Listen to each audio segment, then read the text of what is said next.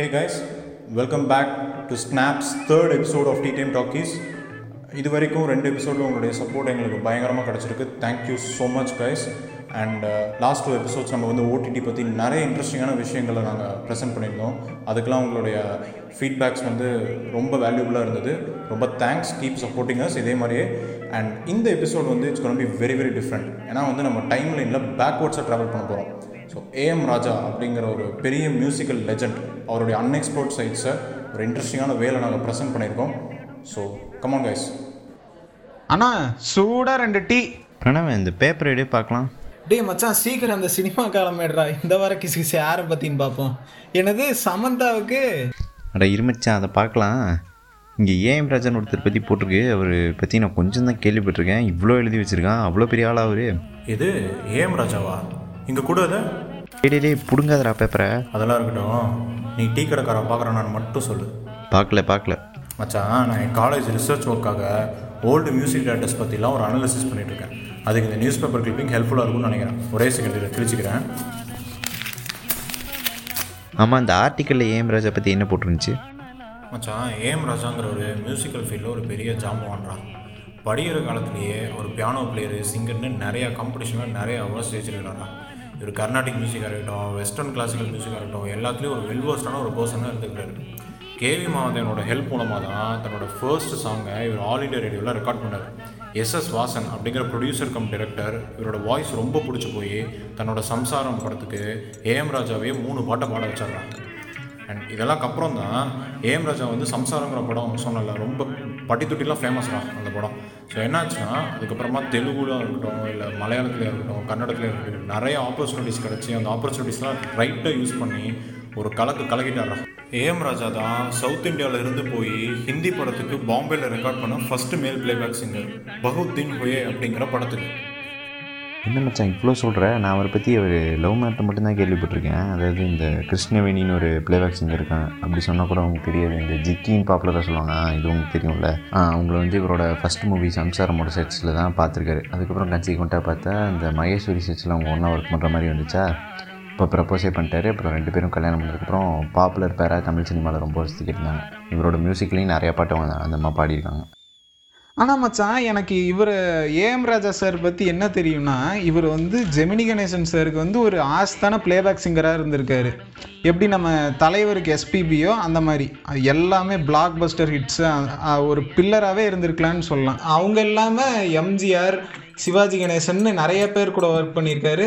அவர் கொஞ்சம் straight ஃபார்வர்டான personality போல் அதனாலேயே ஏகப்பட்ட ஈகோ கிளாஸஸ் எல்லா இண்டஸ்ட்ரியிலுமே தமிழ் தெலுங்கு மலையாளம் அப்படின்னு. அப்புறம் வளர்த்து விட்ட கேவி மகாதேவன் கூடயே சண்டை போட்டு பிரிஞ்சிட்டாரு.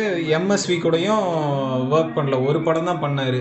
அந்த படம் தான் ஜெனோவா மலையாளத்தில் ஜி தேவராஜனுங்கிறவர் தான் ராஜாவோட கண்டினியூஸாக ஒர்க் பண்ண ஒரு பர்சனாலிட்டிடா அண்ட் ஜி தேவராஜனுங்கிறவர் வந்து அவர் ஒரு பெரிய மியூசிக் டைரக்டர் அவர் வந்து தன்னுடைய புக்கில் என்ன மென்ஷன் பண்ணியிருக்கிறாருன்னா ஏஎம் ராஜா வந்து is not just an excellent melodious singer but also very very straightforward character அப்படின்னு. ஆனால் அது இல்லாமல் நைன்டீன் செவன்டிஸில் அவர் கம்பேக் கொடுத்துருக்காரு. யாரோட கம்போசிஷன்லனா சங்கர் கணேஷ் வி குமார்.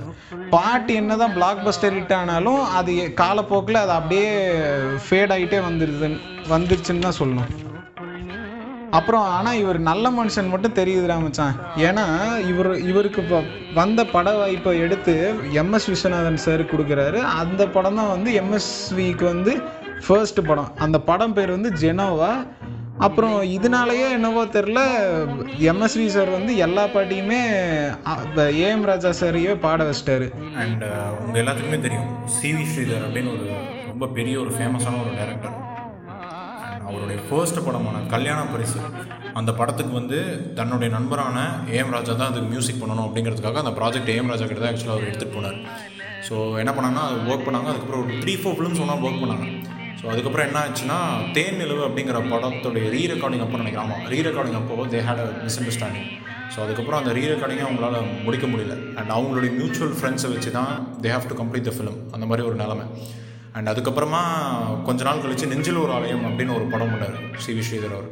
ஸோ அந்த படத்துக்கும் ஏஎம் ராஜா தான் மியூசிக் பண்ணணும்னு சொல்லிட்டு திரும்ப அந்த ப்ராஜெக்ட் ஏஎம் ராஜா கிட்ட கொண்டு போனார். பட் அன்ஃபார்ச்சுனேட்லி ஏஎம் ராஜா அதை மறுத்துட்டார். நைன்டீன் ஃபிஃப்டிஸில் மகுடம் சூடப்படாத ராஜாவா ஏஎம் ராஜா தான் இருந்திருக்கிறாரு? ஆக்சுவலாக சிவி ஸ்ரீதர் பற்றி நம்ம முன்னாடியே பேசியிருக்கோம் அவர் ஏஎம் ராஜா கூட ஒர்க் பண்ணுது அப்புறம் அவருக்கு கருத்து வேறுபாடு வந்தது அதெல்லாம். அங்கேருந்து அந்த டிசக்ரிமெண்ட்டுக்கு அப்புறம் ஸ்ட்ரைட்டாக அவர் விஸ்வநாதன் ராமமூர்த்தி காம்போ கிட்ட தான் வந்தார். அவங்களுக்கு வேவன் தோற்று போய் அப்புறம் இந்த ஸ்ரீதர் அண்ட் விஸ்வநாதன் ராமமூர்த்தி நிறைய படம் ஒன்றா சேர்ந்து பண்ணாங்க. டே டே டே அவ்வளோதானா அவரை பற்றி ஒரு சில விஷயங்களை சொல்லாமே விட்டீங்க.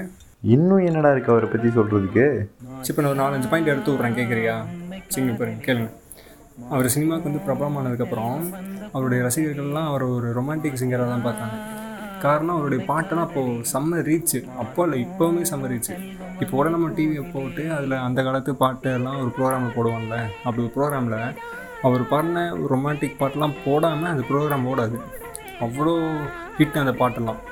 முக்கியமாக சொல்லணுன்னா அவர் பாடி ஜெமினி கணேசன் அவர்கள் நடித்த தேனிலவு படம்லாம் இந்த பாட்டெல்லாம் இப்போ இப்போ கூட டிவியில் போடுவான். அவ்வளோ ஃபேமஸ் அதுவும் இல்லாமல் அவர் வந்த டைமில் நைன்டீன் ஃபிஃப்டி ஸ்டார்டிங்லலாம் சினிமாவில் கர்நாடிக் சாங்ஸ் தான் ஓடிட்டுருக்கோம் அதான் போட்டுட்டு இருந்தாங்க. அப்போ இருந்த ஒரு சில மியூசிக் டேரக்டர்ஸ் தான் புதுவிதமான மெட்டுக்களை வந்து கொண்டு வந்துட்டு இருந்தாங்க சினிமாவில் அப்படிப்பட்ட மியூசிக் டைரக்டர்ஸில் ஒருத்தர் தான் ஏஎம் ராஜா அப்புறம் இன்னொரு விஷயம் சொல்லணும்னா அவர் இண்டஸ்ட்ரிக்கு போனதுக்கான காரணம் அவருடைய பிடிவாதம் தான் சொல்லிட்டு இருந்தீங்களே. பிடிவாத தன்மையினால் அவருக்கும் மற்றவங்களுக்கும் இருந்த மனஸ்தாபங்கள் அதே தான் அந்த பிரச்சனைகள்லாம் இருக்கங்காட்டி மற்ற ப்ரொடியூசர்ஸாக இருக்கட்டும் மியூசிக் டைரக்டர்ஸாக இருக்கட்டும் இவரை கண்டு கொஞ்சம் பயந்துட்டு இருந்தாங்க. இவர் கூட ஒர்க் பண்ணுறதுக்கு அதனால் இவராகவே விட்டுட்டு போயிட்டார். இவராக போயிட்டார். சரி நான் இண்டஸ்ட்ரி விட்டு போகிறேன் என்னால் யாரும் டிஸ்டர்ப் ஆக வேணான்னு போயிட்டார். கூடவே ஒரு மனைவி ஜிக்கியையும் பாட வேணாம். நம்ம ஒரு பிரேக் எடுத்துக்கலான்ட்டு அவங்க வெளியே வந்துட்டாங்க. சரி இந்த டைமில் என்ன பண்ணிட்டு இருந்தார்? இந்த பிரேக்கில் செவன்ட்டீஸில் கம்பேக் கொடுக்குற வரைக்கும் அப்படின்னு பார்த்தா இவர் ஒரு வாடகை கார் விடுற ஒரு பிஸ்னஸ் பண்ணிகிட்டு இருந்தார். அதை கண்டினியூ பண்ணிகிட்டு இருந்தார். கூடவே நாடு ஃபுல்லாகவும் உலகம் ஃபுல்லாகவும் மேடை கச்சேரிகள்லாம் நடத்திட்டு வந்தார். கன்சர்ட் கன்சர்ட் நடத்திட்டு வந்தார். இவரோட ட்ரூப்பில் இளையராஜாவும் ஒரு சில கன்சர்ட்லலாம் கிட்டார் வச்சாருன்னு சொல்கிறாங்க அதுவும் இல்லாமல் இவங்க நீங்கள் சொன்ன மாதிரியே செவன்டீஸில் கம்பேக் கொடுத்ததுக்கப்புறம் இவங்க பாடின பாட்டுலாம் நல்லாவே ஹிட் ஆச்சு. அவரை பற்றி பேசினப்பெல்லாம் அமுக்குனாப்புல இருந்துட்டு இப்போ வந்து இவ்வளோ சொல்கிறீடா அடே அப்போ நான் மும்மரமாக டீ குடிச்சிட்டு இருந்தேன்டா. அதனால பேச முடியல. அதுவும் இல்லாமல் நீங்கள் படித்து வச்சிங்களே பேப்பர் அதில் இருக்கிறது தான் நான் சொல்லிட்டு இருக்கேன். நீங்கள் முன்னாடி இது மட்டும் படித்து கிழிச்சு மடித்து வச்சுக்கிட்டீங்க. பின்னாடி நீங்கள் படிக்காம விட்டீங்களே அதை தான் இவ்வளோ நேரமாக சொல்லிட்டு இருக்கிறேன். ஏன்பா தம்பி என்ன பேப்பர் கிழிஞ்சிருக்கு? டீ கடை பாக்கி இன்னைக்கே தருவீங்களா? அட இருங்கண்ணா டீயோட கணக்கும் முடியல பேச வேண்டிய கண்டென்ட்டும் முடியல. பார்ப்போம் ஹே கைஸ் ஸோ இந்த எபிசோடோடைய எண்டுக்கு நம்ம வந்தாச்சு. ஸோ இதே மாதிரி இன்னொரு ஒரு பெப்பியான ஒரு பாட்காஸ்ட்டில் இன்னும் கொஞ்சம் ஒரு இன்ட்ரெஸ்டிங்கான ஒரு டாப்பிக்கில் நாங்கள் நெக்ஸ்ட் வீக் உங்கள் எல்லாரையும் சந்திக்கிறோம். ஸோ அது வரைக்கும் please stay safe please stay home and thank you so much for listening to a podcast please do keep supporting us thank you